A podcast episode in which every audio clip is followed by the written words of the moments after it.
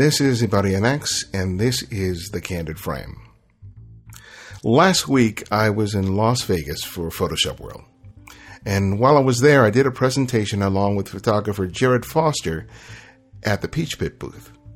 Now, Jerod Foster is a photographer whose name may be familiar to you because just a couple of months back, I interviewed him for the show. And when we were invited to share the stage, we were thinking about well, what, what can we do that's a little different from most of the presentations that were happening at the show. And we thought, well, we want to talk about photography, but why don't we use each other's images as sort of a, a launching pad for a deep discussion in terms of how we each see and use the camera to be able to make pictures and to tell stories with a camera. So that's exactly what we did. He gave me a selection of his images, and I did I did the same. And then we each pulled about seven photographs, put them on our laptop, and then projected them on the screen as we talked about photography. And as you'll as you'll hear, we went back and forth discussing not just the, the pictures on the screen, but a whole array of different ideas in terms of what it takes to make a successful photograph. And though this isn't an enhanced podcast and you won't see the images on your MP3 player, if you go to the blog at thecandidframe.com, you will see the images posted on the entry for this episode. So once you get home or to your office, you can just pull up the blog and you'll be able to see the images there. Now, because of my recorder, I had some hiccups with it, so it didn't pick up the first few minutes of the recording, but it picked up the rest of the conversation. And you will hear some background noise because I was in this big convention hall, and so there is some background noise. But I think the sound quality is still more than acceptable. And I think that you'll really enjoy this conversation between me and Jerod Foster at Photoshop World.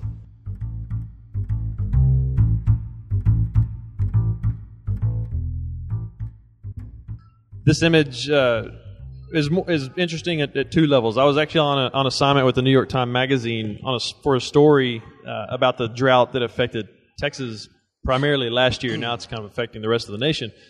But the this the story is not about you know necessarily this see this gun. This person in the in the seat is actually uh, the writer for the story. Flew down from New York, and he and I drove out to one of the bigger ranches uh, just uh, east of where I live, and I just I've always been intrigued by the the culture that exists around those cowboys that live out there, and we're talking true cowboys, not the ones you just see at rodeos, and uh, and how similar they really are to some of the things that we see really in the in the media, and I mean like films, movies, and whereas in the past we'd probably see somebody riding along a horse and somebody in, in the old John Wayne movies, somebody's got the scabbard full of a rifle or something like that on the side of a horse.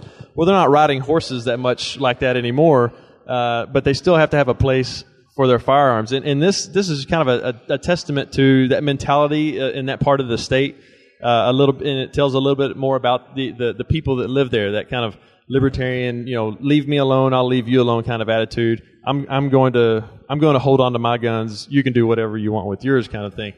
And so instead of having a horse to to uh, or, or even a, a, hip to put your gun on, this guy decided to put it on the back of a, a seat interestingly enough, as we were driving around this ranch, we were talking about the drought and and, uh, th- and this sounds kind of kind of I mean, it really is kind of a bad thing, but we were driving along and and he uh, he the rancher who's sitting in the in the driver's seat suddenly stopped the vehicle and he saw a turtle sitting out on a rock out on a pond. This pond was drying up, but the turtles they were trying to get rid of the turtles. Uh, basically eradicate the turtles because they were eating all the fish.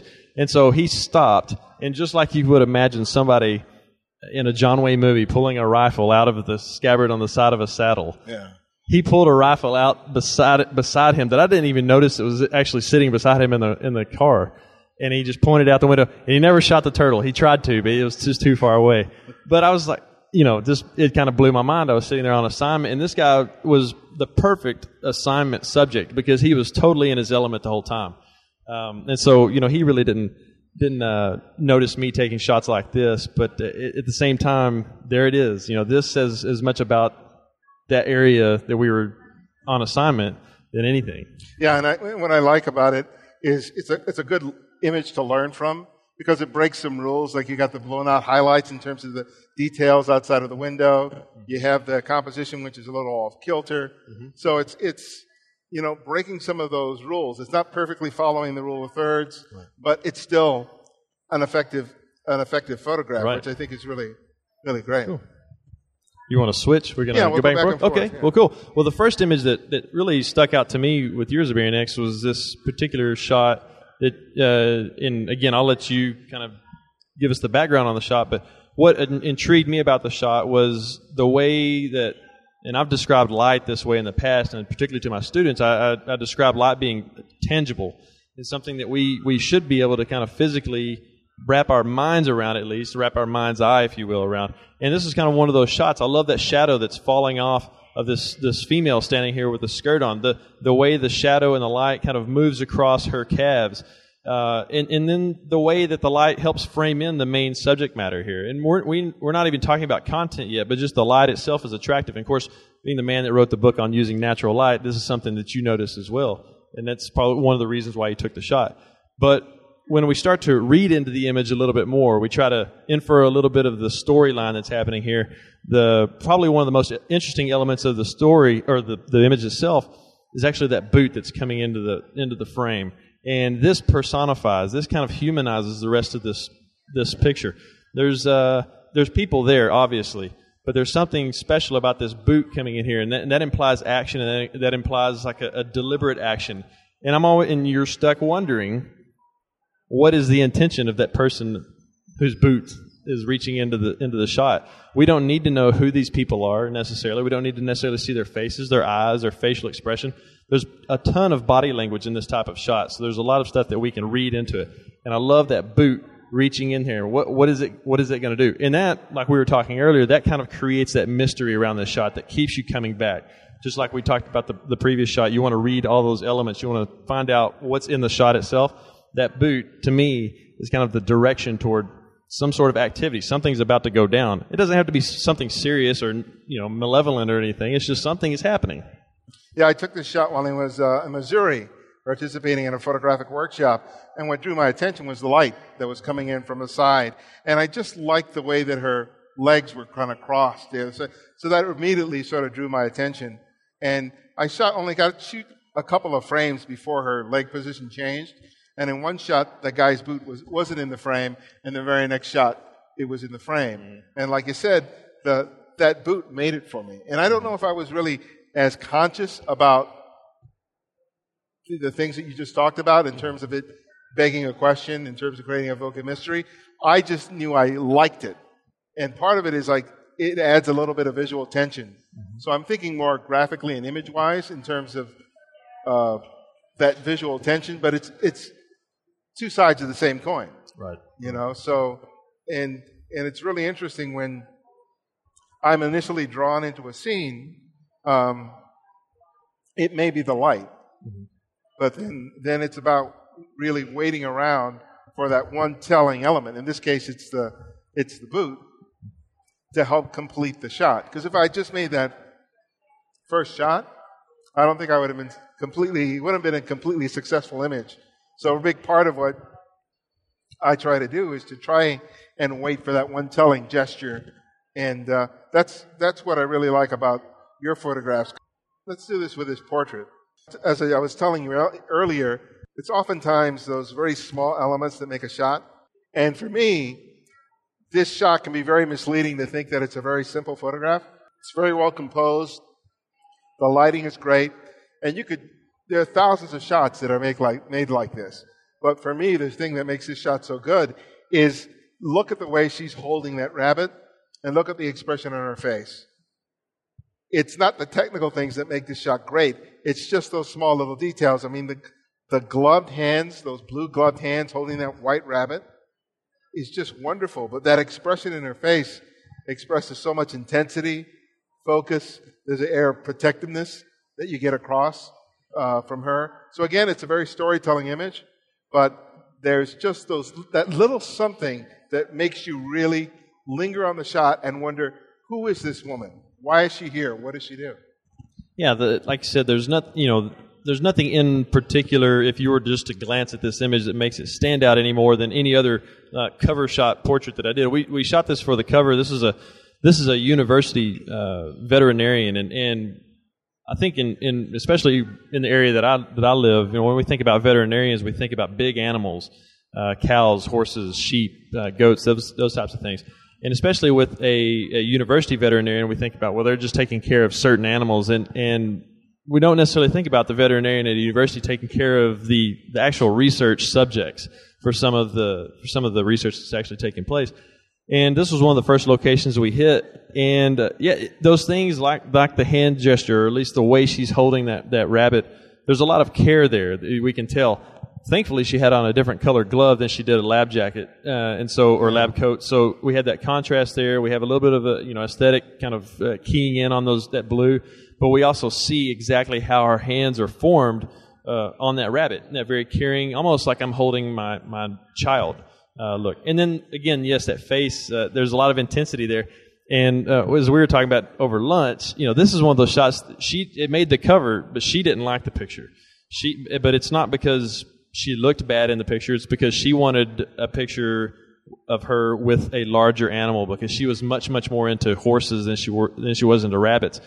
But this was much more interesting. The fact that she actually is responsible for taking care of university, all the university animals, including like the the animals that they do no telling what to. Uh, in research, she's she's there for them as well. And so for the cover, this made it. And of course, it, the format was, was right as well.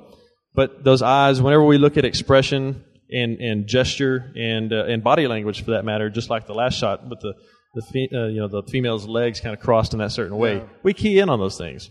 Did you ask her to pose in a particular way, or is that just what she came to naturally as a result of you yeah, disengaging? I, I liked the background. I think during this shoot, I, I really enjoyed the background more than I was thinking about even a cover shot of her holding the rabbit. In terms of gesture, a lot of times for these environmental portraits, I don't necessarily, or in terms of posture, I don't necessarily tell the subject matter to, to pose any particular way. I don't make them, uh, you know, twist and turn so they so they look right for say a, a model to be yeah. to be posing. I want them to be comfortable, and so and then this was the pose she assumed. I'll tell them to kind of shift their shoulders around and, and turn their heads so we have a little bit more dynamic cro- across their body, a little bit more depth in that in that sense. But other than that, you know, this this was her, and I'll see her. I'll see her at every football game that I photograph because we have a, a, a, mascot at the university that's uh, it's a horse, and so she's there always to take care of the horse and uh, and she she looks like this. Know, she's not a, a, a, sour person at all, but she's you know she's very driven and she's very passionate about what she's doing right there, right then and yeah. there. That's one thing I've learned about making images like that. That giving something for the person to hold really allows them to find their own body language, because and it also keeps them less makes them less self conscious because they're holding something and it seems like all that energy, that nervous energy, gets directed to whatever they're holding. Yeah. It's like telling it's like telling guys or you know females in general too that to put hands in pockets or doing something with their hands in general because a it, it kind of makes the photograph a little bit more dynamic and it just it eases them. Now let's look at the cover of Chasing the Light. Now this is one of those those photographs that again kind of immediately drawn. Ever since I saw the book, I've been really attracted by by the cover, and uh, I noticed that you have it actually on the, the front of your computer here as well. There's something very kind of uh, whimsical and, and almost mystical about this shot, and when we talked about the background, it became even more apparent, you know, why it was even that much more mystical. There's a lot of mystery here. Aesthetically, it's a great looking shot. We've got a nice dark background with with a, a very bright subject matter in the foreground uh, that, that, kind of sets it apart. Uh, it's interesting because there it is a dress. It is a it's a very kind of dainty dress on on this mannequin of sorts out on the sidewalk in what doesn't necessarily look to be like the, the greatest part of town. And so you're you're left asking, you know, why is this here? What is this? Is this a part of the store back there? And so you're you're immediately attracted to it. Obviously the light looks great. We've got that nice directionally diffused light coming across. And probably the most telling feature for me, or at least the most compelling feature, is the way the dress kind of swishes to camera left. And it reminds me eh, of, of kind of a, an, an Avedon type, eh, you know, Avedon esque type of gesture with the dress because he was always about the dress being a movement. And, and so that's what we have here, of course, and also the placement. Well, just being associated with Avedon is, makes my day. but this shot I made, was, I was in downtown Los Angeles and I was walking down the street and I was about to cross the street, but out of the corner of my eye, I noticed this dress that and this mannequin that was just sitting there in the middle of the sidewalk. And it wasn't associated with any storefront there. It was just, it was just sitting there. And I saw the play of light on it and I ran over to make the shot because I knew something was special there. And I made, you know, I spent a good amount of time like carefully framing the shot. And people were just walking by it because they just saw an obstruction in the middle of the sidewalk. But I just loved the play of light, the color. And again, it was one of those shots that I was led to just because I was paying attention to the light. If one of the things I, I tend to do is I try to make myself a blank slate when I'm going out to photograph. I don't think about, oh, I want to go make pictures of people or cars or whatever, because I feel like that gets me too much into tunnel vision. I like keeping myself open, and so I let light kind of dictate where I walk. And in this case, it was just seeing the light hitting this that said, okay, I need to make a right, I need to walk over here, and this is where I found it. And again, I think it speaks to a lot of what we've talked about so far in terms of creating shots that have an air of mystery to them. It's really easy. I'll just speak for myself. When I was first making photographs, I was making documents of what things look like. You know, it's like, okay, this is a chair, this is a person, and it would, the picture would look like that, but it never, it never demonstrated what I felt like when I discovered the subject in the first place. And I knew when I made this photograph, I was really excited. I was with another group of photographers, and they were like, "What are you doing?" You know. But I was like, "Wait till you see this." And once they saw the photograph on the LCD, they got it. But even watching me photograph it, they didn't really get it and then you reveal it to them. And oftentimes, when I show people these photographs, this particular photograph, there's a reaction that I hear, and I think that sort of at least is it captures a fraction of what I felt when I saw it and I photographed it for the first time. Do you think the people that you were with that, that necessarily you know didn't necessarily get it at first was it a, a technical you know issue that they had to overcome in order to actually see what you were seeing before you took a picture? No, I think they or... saw mostly what everyone else saw, which was the mannequin in the middle of the street. That's what they saw. They didn't see how the light was interplaying with the dress, with the background, all of that. So it was, it was, I was just tuned into like a different frequency. So that kind of opened me up to being receptive to a moment like, like this, because moments like this happen all the time. You know, they're just nothing moments. And, and sometimes we have to train our heads to be open to them. Because you go out there with the, because how many times, you know, have we gone out with our camera loaded with memory cards, bag full of equipment. You go out, you come back, and you go, there was nothing, nothing to shoot. You know, you don't come back with any photographs because you felt like there was just nothing photo worthy. Mm-hmm. And what I've learned is stuff. There's photo worthy stuff everywhere. Right. It's just that I'm not in tune with what's what's happening. And part of it is like setting up expectations for myself in terms of what I want to go out there and make a quote unquote great photograph. And part of my process now is just going out to just photograph. It doesn't really matter to me whether I make a great photograph that day as long as I'm practicing it.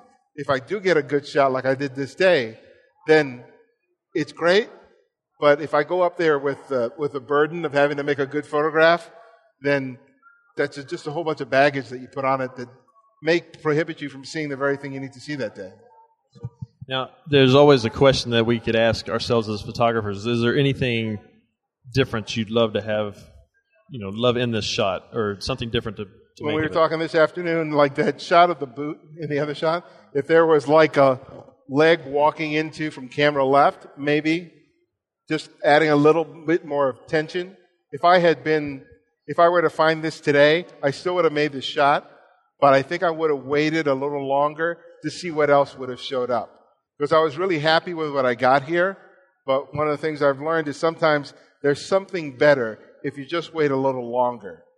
Because sometimes you think you've got the shot, and it may be a great shot, but if you wait a little longer and see how the scene changes, there may be something better. So trying not to rush, you know, especially when you find a scene as good as this, it's like there are a lot of variations. And I think I only probably shot like maybe 10 frames, but I could have, I could have stayed here for a good amount of time or until the guy who put it there finally showed up and moved it away. And that would have been an interesting shot. You know, if oh, I had just waited there for 20 or 30 minutes to find out who put this here and having them pick it up and move it away, that might have been just a remarkable shot. But at the time, I felt like I got it. Let me move on and see what else I can get. But today, I'd be like, no, let me just stick around and see what's what's more is here. Because these these moments like this are a real gift, and you know, it's it's it doesn't serve you as a photographer if you just kind of underrate it. Right. You know what I mean? Yeah. So um, I really love this shot here.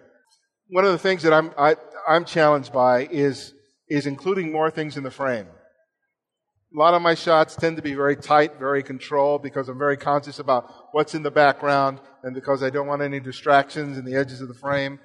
But what I like about a lot of your shots, particularly the shots that you shoot with wide angle, is that you include so much, but it seems like every element in that frame serves a purpose. It's telling us something about not only the place that we're in, but it tells us something about the subject. It gives us a context. And I think that's one of the great things about this shot. But for me, the, what makes the shot is, is the swagger of the guy as he walks across the frame.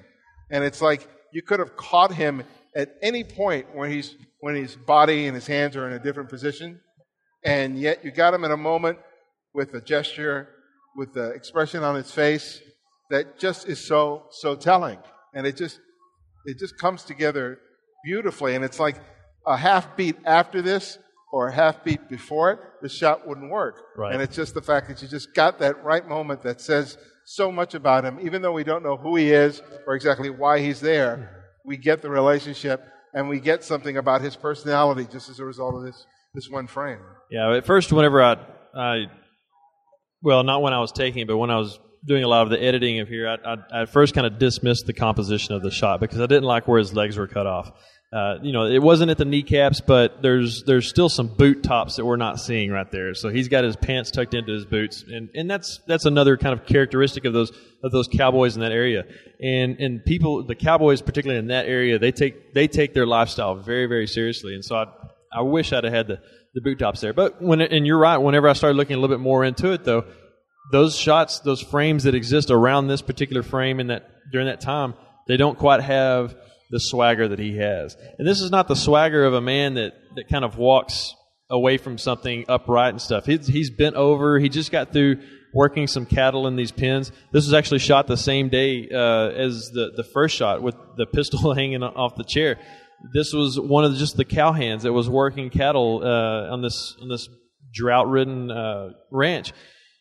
And there was something about the way he the way he looked. Um, in the way he was looking, where he was looking past the camera, not necessarily at me. Uh, and, and if he'd have been looking kind of at me for this particular shot, I, I wouldn't necessarily probably cared for that engagement. But um, you know, using and this is one of the shots that, that wasn't uh, a wide angle shot, but it's it's using. Uh, I used a 70 to 200, probably right around sev- anywhere between 70 and 100 to kind of compress a little bit of that information in there. We bring those pins, we bring that landscape that you see off in the background into the mix. We you see all that, that dust and and uh, cattle, uh, the dust that the cattle are ringing up, and so there's this atmosphere, there's this sense of place that he's working, and he's working his butt off. Yeah. And, uh, and and so that, that kind of worked. I, I, don't mind the, the shadow underneath the the uh, the hat. This is kind of one of those more kind of documentary style shots where I was on assignment. I'm shooting everything that's going on, and he just happens to be walking out of all of this dust that's stirred up by the cattle. And I just turned really quickly to make a couple frames, really like two or three frames there, and that's it. And this was the one that worked. His arms were spread out enough, his legs were separated enough, and we've kind of get we kind of get that cowboy that that uh, kind of rode hard and put up dry cowboy look. You know, he's been over, and and it's one of those things where he probably he walks like that day in and day out because of the work he's done. How much how much of the the lens choice had to do with that compression that you could get, and how much of it was just a practical practical issue in terms of where you were relative to where he was. Yeah, no, uh, well, it, most most of it was really practical, especially when you're working around in certain environments like this. I grew up on a on a cattle ranch, so I know where and when not to stick a lens somewhere. Uh, I, I, was photographing a uh, on on an old an oil uh, rig the other day in Midland, Texas, and I I I nearly had I nearly got knocked out uh, by one of the big arms that kind of swings out that pulls the pipe up out of the rig. And so there was an environment there that I really wasn't all that prepared for. Here, I was more prepared. I stuck on a 70 to 200 so I could stay back a little bit, but uh, still be able to to use a lot of that background, depending on what focal length I was. Uh, yeah. I tell students all the time if I was if I had one lens to walk around this world with, it's a 70 to 200 because it's it's one of the more versatile lenses in my kit at least. Yeah, and I think it's a great example about how how important compression can be. A lot of people think about the seventy two hundred in terms of I want to be able to bring things that are far, farther away closer. and I want to knock things in the background out of focus. out of focus. Yeah. But it's like there's there's a third factor, which which is this compression that happens, which makes those distant objects and those objects that are closer to the camera look like they are much closer proximity than they actually are, and evokes a sense of that relationship. Because this shot made with a 50 would not have been the same shot, even if you had this same sort of framing, you would not have that that relationship between those elements in in the background. And the other thing is, what I like about this shot is that you're shooting it at a terrible time of day. You know, I mean, you got that overhead light, you got the shadow beneath the brim of the hat. This is a time that you'd go, you know, I don't want to. Sh- you shouldn't shoot at this kind of light, but this is a great example about you can still make great shots even when the light is this this high contrast and harsh. Yeah, fortunately, he was wearing a lighter colored shirt, so his shirt was bouncing a little bit of that kind of fill light back up underneath that hat. Otherwise, it would have been a lot darker underneath his hat. Also, the ground is kind of a lighter tone, so it was being enforced up there as well. Let's talk about this particular shot here. I think this may be the only black and white photograph we have in the Yeah. in the selection. Um, when I see when I saw this image at first, I thought, and by the way, we we selected these images without either one of us knowing which ones we were going to select, and we met for lunch briefly to talk about basically what we were going to impromptu say up here. But when I first shot the, saw this shot, I noticed in the background uh, around this area, this sign right here, it says largest network in Nigeria, and I was, I said, well, this must be taken in Nigeria. I was wondering if this was, you know, out of the country, but there was something fairly similar about this type of shot. It's of, it's of a salon, or we have this this feel of a salon, and, and you, you'll notice that they're outside. They're outside on a sidewalk, and, and there's there's a pipe there that wouldn't necessarily exist on the interior of any kind of building but there's still this salon feel. And I do actually a lot of uh, research and, and some photography inside these places that are called third places, and they're they're uh, environments for informal socialization. So I was immediately drawn here because of my background in, in that type of research. But what's actually taking place here tells the story of of the salon, of that that third place where people just come to kind of hang out and have conversation. And obviously, there's great light. One of the things I know that you'll talk about, the first thing you noticed was the light itself. But I was wrong about Nigeria. Yeah, I was shot in Harlem.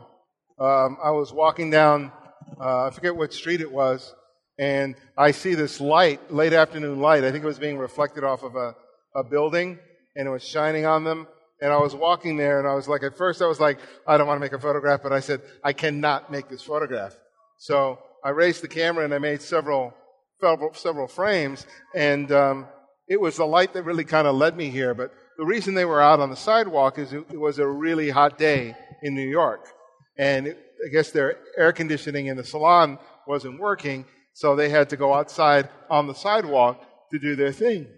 And um, I, it was a moment that I felt like if I didn't photograph it, I'd beat myself up for it. And some guys on a stoop gave me some crap for, for making the photograph.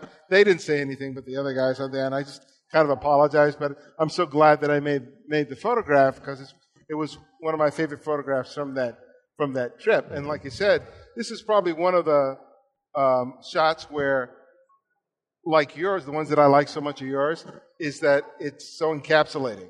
It includes so much information, but it seems like everything else in the frame serves it. And that thing you pointed out about the Nigeria sign, I've never noticed that, but it ends up working uh, in terms of in terms of the image. But it's it's again, it goes back to this whole idea of evoking a question.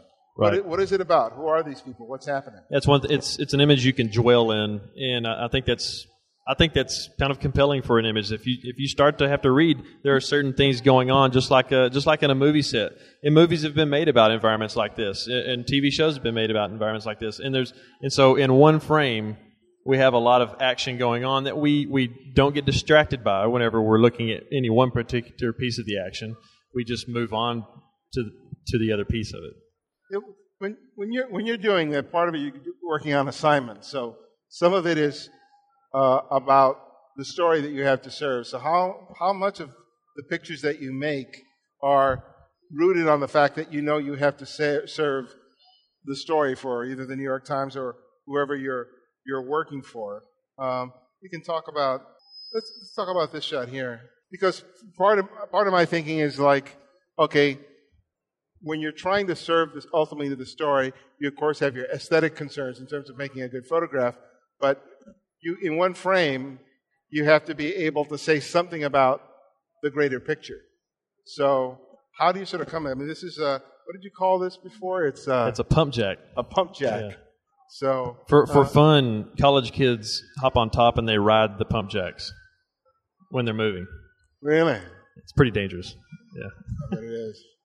So, t- talk about that because I think that's really kind of intriguing. Because for me, I'm out on the street and it's very impulsive. It's like what I see, I raise the camera to my eye and try and capture it. But I think you're being much more thoughtful in terms of how you're shaping your photographs. Well, in, in this one, I guess you could call this kind of West Texas street photography because this is, I mean, it's it's kind of uh, what this was. I, I would go out I, when I was learning how to photograph. I was chasing storms all the time. I was chasing skies. I live in a very, very extremely flat part of the world, and and so we have a lot of sky uh, above us. And, and whenever we have great structure like this thunderstorm that rolled through, that we we pay attention as photographers. We we get in the car and we go, and and so part of the, the part of this shot is is well, all of this shot is really kind of indicative of, of where I live, or at least this area of Texas that I was photographing in.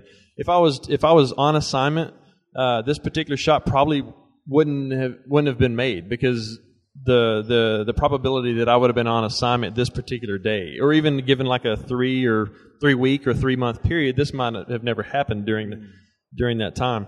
Uh, and so, you know, the sky itself may not necessarily tell the 100% truth of, of what this area is like. But whenever a, a big, you know, one of those large sized thunderstorms comes rolling through, uh, this is fairly indicative of, of what it looks like.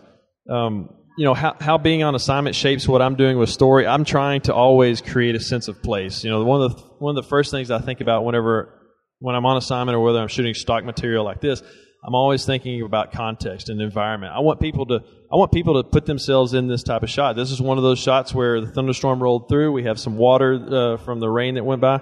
We also have you know this could this could have been anywhere if it hadn't been for the other two elements, and that's the pump jack in the center uh, underneath the framed in by the rainbow, and also the the cotton fields in, in the back. And I don't think on the projectors you can probably see the white dots uh, representing the cotton uh, in the fields, but that's uh, those are characteristic of, of West Texas, and and so creating that sense of place or trying to create that sense of place all the time with my images. It's kind of one of those things I take with me both in stock and on, on assignment. Yeah. I mean, what I was talking earlier about tension, and I like that because you got that pump jack, and then you got this rainbow, and there are two elements that seem to be completely contrary to each other. There's like this natural beauty, and then there's this fabricated beauty of the pump jack, the, Mm-hmm. the shape, the graphic lines, the, the color, and having those two things juxtaposed together, I think make for an interesting image. I mean, they do Yeah. what you just said in terms of establishing in, uh, a, a real sense of the distinctiveness of this place in Texas. Right. But I think it also uh, creates sort of a, a, a, a visual draw as a result of having elements that you normally would not think would be together, and they are. Well, we're drawn to controversy, and, and aesthetically, this shot, or visually at least, this shot is kind of controversial because of those things you just pointed out. And, it, and of course, the pump jack in itself is controversial anywhere you go. Yeah. I want to talk a little bit about this this photograph, and, and really, I have a very very brief statement about this this portrait. It's more of a question: Who is it? Like automatically, whenever I saw this, I wanted to know who it was. I was engaged with with the man's face. I like the white, you know, the the white space above him, if you will, kind of forcing our eyes down, you know, into into his eyes. Uh, we're a little bit above him. Okay, so we're actually kind of looking down a little bit, and and that piques my curiosity. There's certain things about this man. It looks like a re- retiree. His face technically is a great portrait face because he's he's got certain elements. He's got a he's got dark eyebrows to contrast with that white hair. Uh, this sounds kind of funny, but he's he's got a great forehead, even though he's balding. He's got he's got a forehead that the light crosses very well, and and there- in you know this the fact that he's kind of in a suit top, a pinstripe suit top to to be uh, exact, uh, without a tie, and that American lapel pin. So there's things there's things in here that beg the question, who is this? And I think this this works great for you know, any kind of editorial story that would center around this man. Yeah. We were uh, downtown filming a video, and um, I saw this guy, and at first I saw the back of his head, and I saw this shock of white hair, and he was holding on to the chain of a security gate, and his hands were very uh, gnarled and you know very weathered. So initially, my first shot was of this shock of white hair and his hand holding the the chain. And as I moved, I saw his face, and he started walking away. And I went up to him and asked if I could make his photograph because I saw him. And one of the things was that what was really important is that I saw him, and where he was moving into had a terrible background. So even before I'd asked him, I already knew where I was going to put him if he said yes. Because just this was about probably seven feet to the left of where I initially found him. Because if I had shot him where I would found him, it would have been the security gate, and that just would not have worked. So as soon as he said okay, I shifted him over so I could get this background. And, and thankfully, I was on the, the shaded side of the street, so I had this nice even light to work with. And so I just started shooting him, but he didn't want to look directly into the lens of the camera. And I was fine with that. I like just let it roll because I actually like the fact that he isn't looking directly into the lens. A lot of the times people will be looking directly at the lens when I make So a he's not portrait. preoccupied either. Huh? So he's not preoccupied. Yeah, Yeah. yeah, He may have been sort of slightly uncomfortable, or he may have been preoccupied because I think he was intent on getting somewhere. Mm-hmm. But I really liked that that that element there, and it was like I composed it to sort of emphasize those features that I really liked. And I didn't want to do like a traditional head and shoulder. I wanted to include a lot of that that background in there because I felt that there was some tension by placing him in that sort of lower third of the of the frame. Felt if it did it like a traditional portrait, you would read it in a, in a too straightforward fashion. Right. And I felt like by forcing it, that it forces you to sort of take it in in a, in a different way. So that, that change in composition was something that I, I made at a fraction of a second. I didn't, I, I didn't feel like I had a lot of time mm-hmm. with him since he was a little sort of antsy. Mm-hmm. So I just had to make the choices. This is the way I'm going to shoot it. And I think what keeps the shot from the viewer from going completely out of the frame is the lapel pin. Because I think your eyes go from the top to his face down to the bottom, and it gets drawn to that lapel pin. And I feel like the, the contrast of the shirt and the jacket help pull you into the center of the frame and into his and into his face. So That's a good point to make. You know, visually, if you put a, a point, you know, a small point that might be considered an abstract dot in a frame, your eyes eventually going to get to that dot, and so that's what's happening with this lapel pin. And like you said, fortunately, it's keeping somebody in in the frame itself. I did, I did have a question. You know, as opposed to when I'm on assignment, whenever you go shoot a lot, you you told me that you really go out with one camera, one lens. How much does that influence the way you compose portraits specifically? I'm either using a 50 or now I'm using like a 24 to 105, but I usually prefer the, the 50 uh, just because it's a, a fast lens, and if I get into a low light situation, I have the speed. But also, I just like, I know I can make a certain kind of portrait with a 50.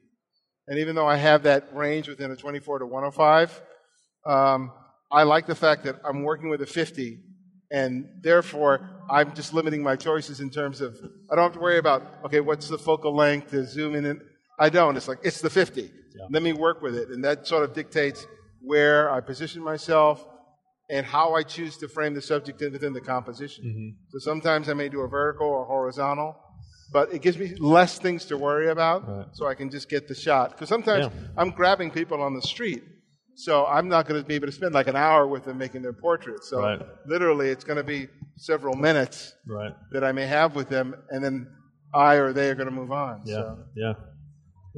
um, let's talk about this shot. This was really a, a shot that really stood out for me because I looked at this photograph, and it was the only photograph where I realized that any sort of photo trickery, for lack of a better word, was happening in terms of the, the plane of focus. Because I know a straightforward lens and camera, um, to get all these things in focus uh, would require a small aperture in order to get that deep depth of field. But you have a shifting in terms of the, the plane of focus.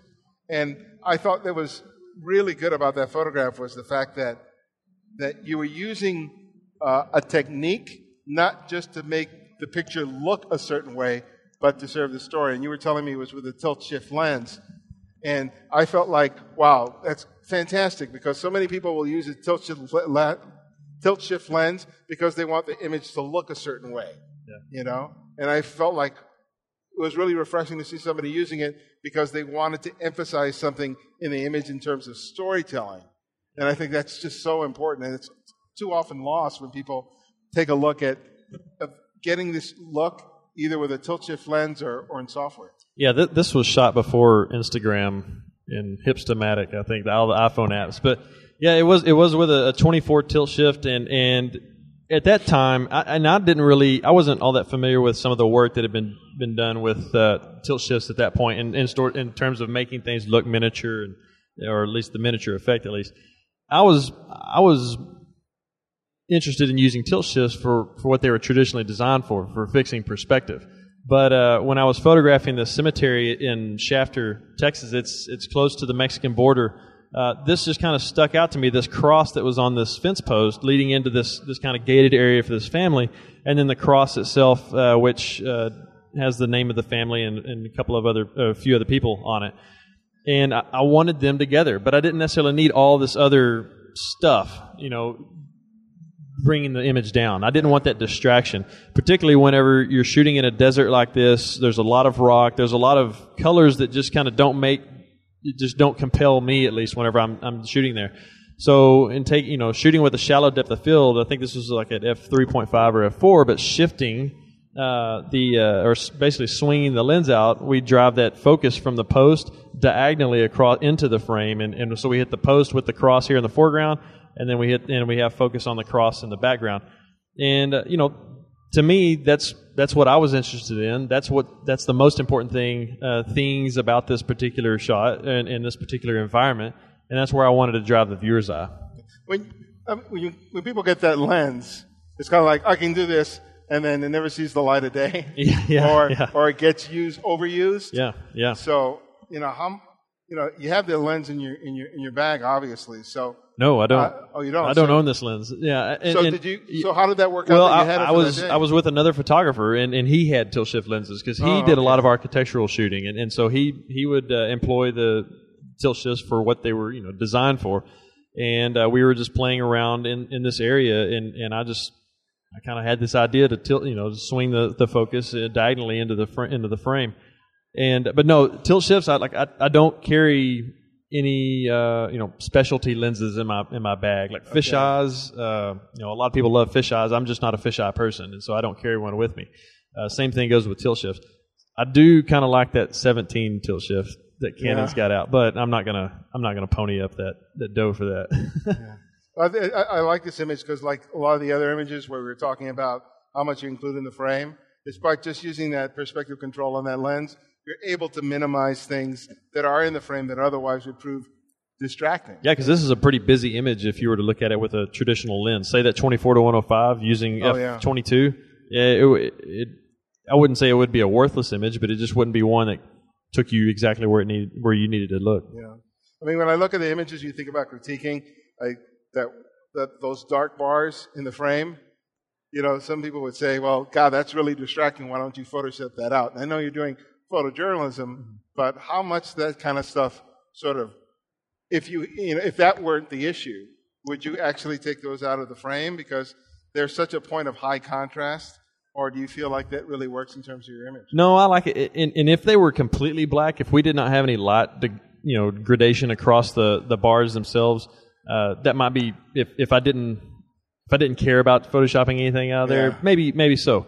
But since they've got you know a, a, a tangible factor to them, you know, a facet that they, there's an angle there, and it's evident that they're a part of this post. We you know visually we can read that they're they're meeting that point up there at the top, and so they just serve as a better frame. I think without that that top uh, bar right there, I think the the frame itself on the on the the back the cross in the background kind of goes away a Yeah. little bit. I think it works for me because it confines where the viewer is experiencing the photograph, mm-hmm. so it doesn't it doesn't bother me at all. And then you got these repetition of triangles that are happening throughout the frame, so you have those things at the edges that are repeated, you know, with the spires on on the fencing, mm-hmm. and even the with the cross itself, you know, the, the negative space here is all triangle. So it's like Right. you can get this repetition, which makes areas like that really really gel in terms of the gel of the photograph.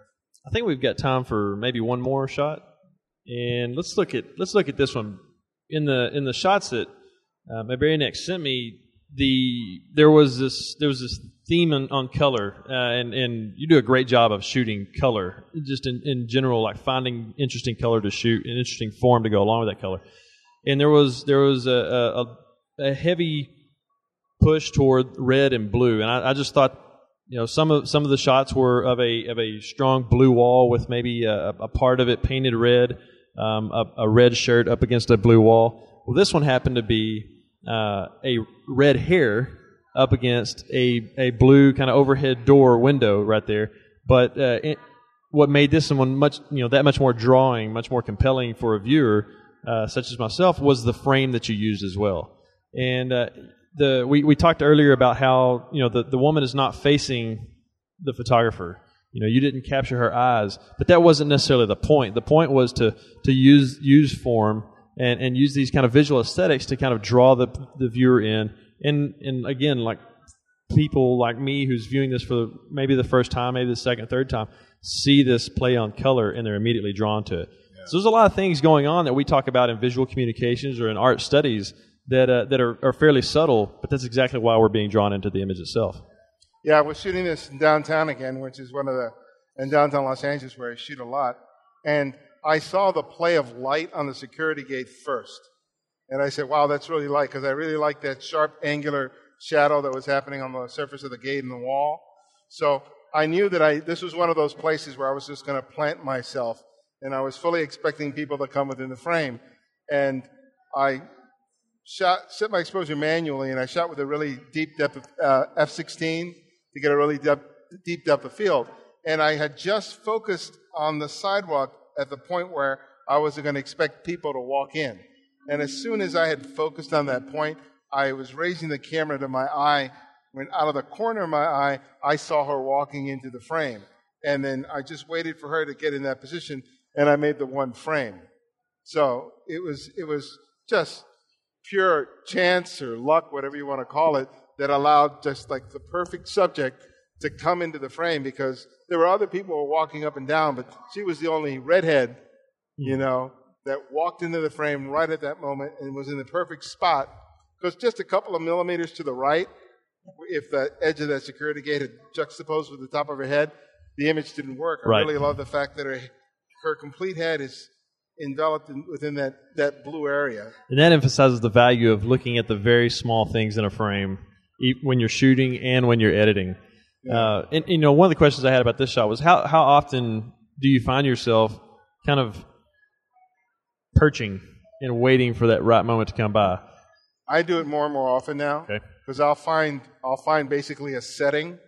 I'll find a place where the light, the color, this where everything seems to be like ripe for something, but it's missing something.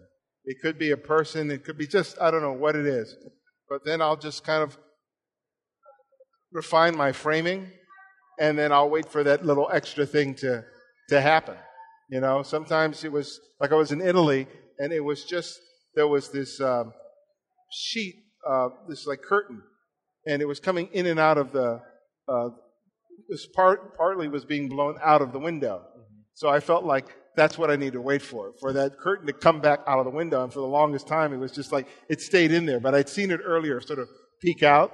And so it's just like, okay, I'm just going to stay here because I know it's that one little thing that I need for it to be, to, to make it happen. Yeah. You know, and sometimes it's just about that, that one telling thing and being patient for it. Because now I'll camp out for 20 or 30 minutes, you know, or even longer sometimes because I know I have the potential for a great shot here. And if I'm not impatient and let it happen, it can happen. It's yeah. when I'm in a rush.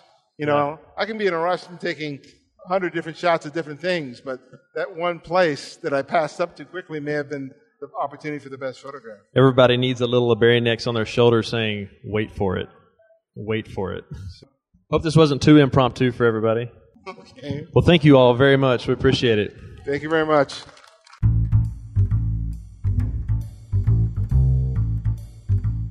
The Candid Frame is supported by donations from people just like you.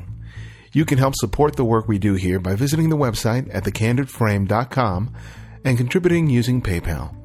You can also support the show by writing a review in the iTunes Music Store or by adding a link to the podcast on your website or blog.